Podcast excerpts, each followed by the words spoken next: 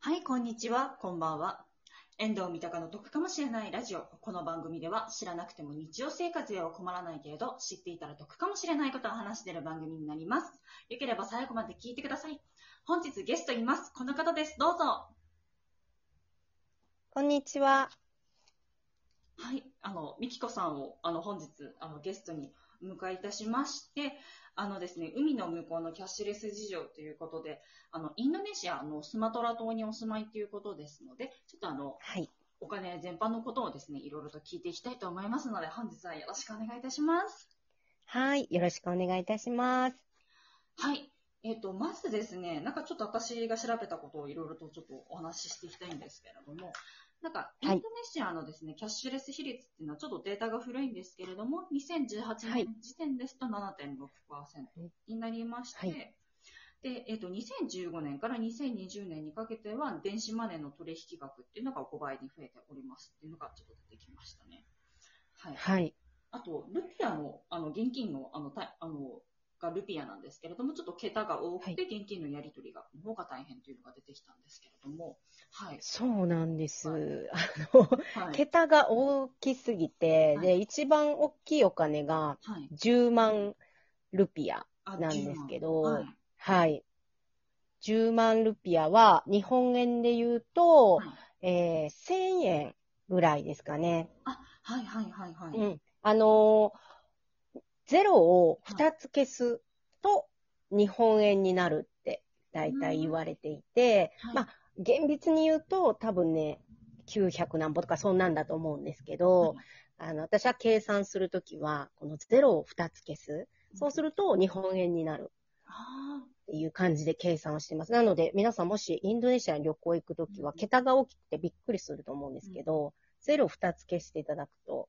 日本円になりますので。あの、その、桁が多かったりだとかして、その、まあ、場所によっては、こう、現金でのやり取りでしかできないっていうところだったりだとかすると、はい結構、なんて言うんでしょう。なんかこう、意図はしてないんですけれども、どうしてもその、お釣りだったりだとかで、その、間違いだったりだとかっていうのって生じてしまうこととかもやっぱりあるんですか？その、桁が多かったり。あのね、やっぱね、市場はあると思いますよ。ちゃんとチェックしないと、はい。市場のおばちゃん結構いい加減なんで。はい うん、なので、日本人のお友達とかは、必ずチェックした方がいいよって。うん、やっぱ桁が大きいので、うん、こっちの人も、あの、大変だから、そのお金の、そのなんか、変えるとかいう噂も出てたんですけどね。うんまあ、そんなことより多分、キャッシュレスの方がうん進んじゃったので、お金が、ね、桁が変わるとかいう噂もありましたが、うん、なくなったのかな。あーうん、あ、そういう話もあったんですね。あったんですよ。へえ。うん。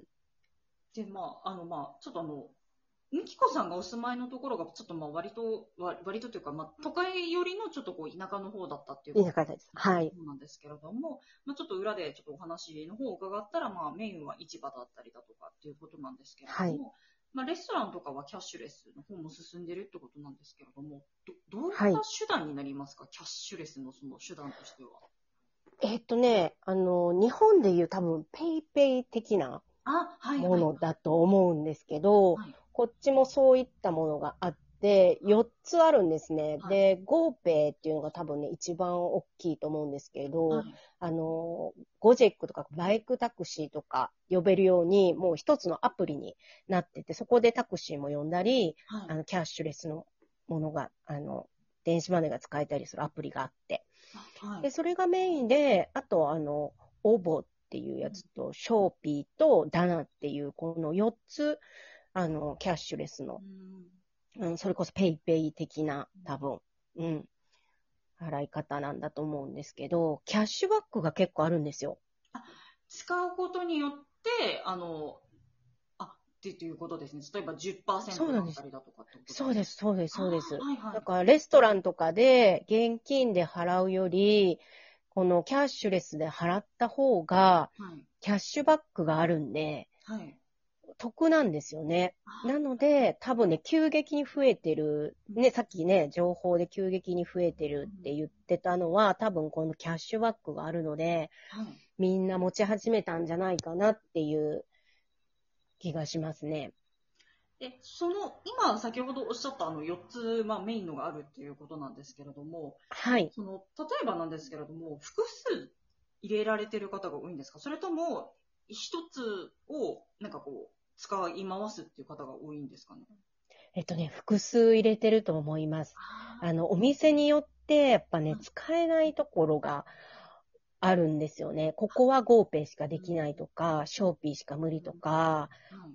あの、そういうのがあるのではい、結構、うん、どれも入れてる方が多いと思います。で、お店によって使い分けてるんじゃないかなと思いますね。うん。なるほど、なるほど。あ、ちなみにあの、ちょっと、あ、そうだ、調べたことで、2019年のスマホの保有率は、えっと、なんか63.5%らしいです。インドネシアの方の方は。あ、そうなんですか。なんか、銀もう、うん口座の保有率は、なんか、あその2019年だと50%弱なんですけれども、スマホの方がうん、その保有率が高いっていうのは。うーん、やっぱりそれですね、多分。うんキャッシュレスがね、増えてきたからなのかな。うーん、もう今多分ね、スマホはほとんどの人が持ってると思う。年配の人以外は、もうね、持ってると思います。私今ちょっと田舎だけど都会に近い場所に住んでいて、その前はもっと田舎に住んでたんですよ。もう村に住んでたんですけど、はいもうその時でももうほとんどみんなスマホ持ってたんで、なるほど。村の人です。うん。今持ってるんじゃないかな、ほとんどの人が。あの、ちょっと、あの、お金の話からずれ、若干ずれてしまうんですけれども、その、田舎だったりだとかすると、スマホってちゃんと、その、つながるんですか？えっ、とね、それがね、やっぱね、電波の柱みたいなところがあるところの近くじゃないと、やっぱ繋がらなくて、はい。私はすごくラッキーで、はいその、電波のすぐ近くだったんですよ、お家が。はいはい。でもそっから5分離れると、もうちょっと繋がらないっていう、そんな場所だったんで、私はすごくラッキーでしたね。やっぱりそういうのはあるんですね、ちょっと。はういーん。で、村に、さっきのね、私がもともと住んでた村だと、ちょっとキャッシュレスは、はい普及はしてなかったですね。使えるとかないですね、やっぱ村は。市場と屋台だけなんで。あはいはいはいはい。うん。そう。だからやっぱ都会でしかやっぱ使えないですね。うん。えちなみになんですけど、まあ今スマホ決済のお話だったんですけれども、他のクレジットカードだったりだとかは、ちょっとと使う機会とかっていうのはあるんですか？えっとね、クレジットカードは多分ね、あんまりないと思うんですよ。で、えっとデビットカードっていうんですかね、はい。あの銀行からこうダイレクトに引き落としてくれるなんかありますよね。あ、あれデビットカードっていうんですかね。はい。そういうのはスーパーでよく使われますね。現金を持たずに、そのデビットカードで、えー銀行からうん引いてもらうっていうんですかね。あ、はいはいはいはい。。はいい。そういう風な使い方うんはスーパーで結構しますね。あで、あの、なんていうんだろう、その、クレカだったりデビットカードを使用する際なんですけど、なんか、はい。あの、国によっては、その、その手数料、使用料っていうのを、その利用者さん側が負担するっていう国だったりだとか地域もあるんですけれども、そこら辺はインドネシアっていうのは、お店側の方の負担なんですか？それとも利用者さん負担っていう形なんですか？いやー、ちょっとね、そこはわかんないですね。ごめんなさい。多分ね、利用者かな。ちょっとね、私、旦那が 結構支払いをするので、はい。うん。ちょっとそこはわからないですね。わかりました。はい。うん。なんか、はい。